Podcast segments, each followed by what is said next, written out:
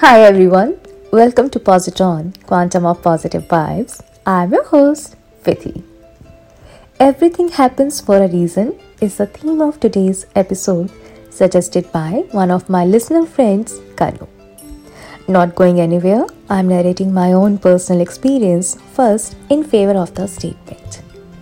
After completing engineering and getting placed through campus placement, but not considering that job an ideal one according to my degree, I left my job and came back home by convincing my parents to let me prepare for PSU, public sector undertaking jobs. By taking full responsibility for not preparing and giving 100% effort without formal coaching and strategic preparation, no doubt, I didn't even crack up a single entrance.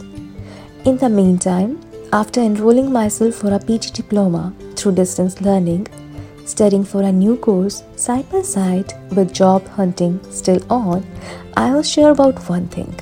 Whether I get a job within one year or not, I will never go in the teaching line no matter what the scenario is. No doubt, teaching is the most respectable and responsible job nothing against it. My reason not opting for a lectureship was personal. It was my fear. Fear of teaching students who were four times my height and weight. How can I, someone of the petite physique, can even think of controlling a class of students all tall and burly? Not sure whether, whether I was scared of being blown away by their strong exhalation or anything else, I was mentally prepared not to go for lecturing others at any cost.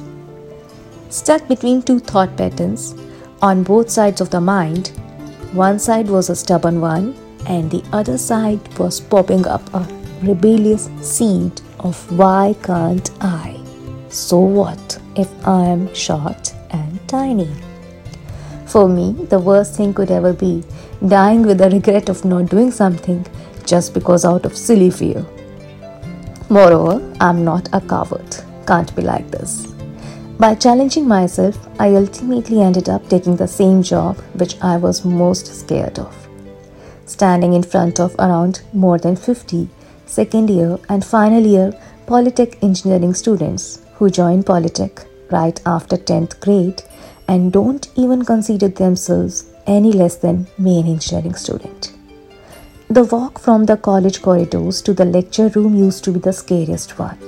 As the class of students whom I didn't teach, they never thought me of being a lecturer, but considered me as a fresher student. All thanks to my petiteness. Firstly, not getting a job of my preference, and secondly, to deal with really hilarious comments and sometimes compliments too, was something which really bothered me one day. And while cribbing about not liking to go to Polytech, my elder sister calmed me down by saying, You are not realizing now, but when you will get out from here, you will be very confident and thankful. And the same piece of advice I heard from one of my other colleague who used to get teased not only in corridors but even in front of staff room too. Don't know why because she was a maths teacher or was really strict. She echoed the same words. When we will go out from here, we will be very confident. I was amazed and looked at her.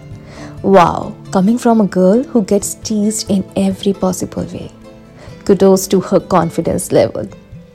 And exactly by the time my contract got over, I felt sad because when I had started enjoying what I was doing, it was time to leave. But it was for all good. I had got a job in an engineering college now. From Polytech, I had gained the confidence of standing in front of 50 students. And now, in an engineering college, I was standing in front of and teaching a strength of 70 students and that to third and final year. I taught confidently for two and a half years, enjoyed and shared a good rapport with all my students. The learning experience of challenging myself and facing my fears head on, standing in front of 50 to 70 students, got converted into a 65,000 crowd in a new country that too in a totally different job from what my background was.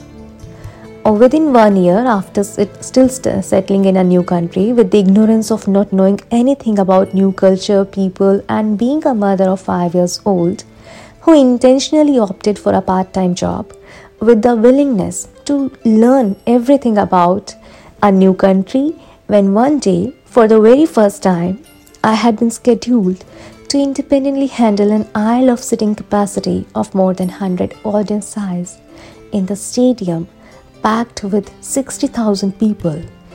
When I stood there focusing and managing, it reminded me of my first ever face off with my own personal fears when I was reluctant to even stand in front of 50 students, and today the figure has changed from 50 to 100. All people tall and burly. I was elated when the shift ended, and one of my colleagues kindly remarked, She handled it very well out there. By connecting the dots of the trajectory I got placed on, it won't be unfair to say everything happens for a reason or a purpose.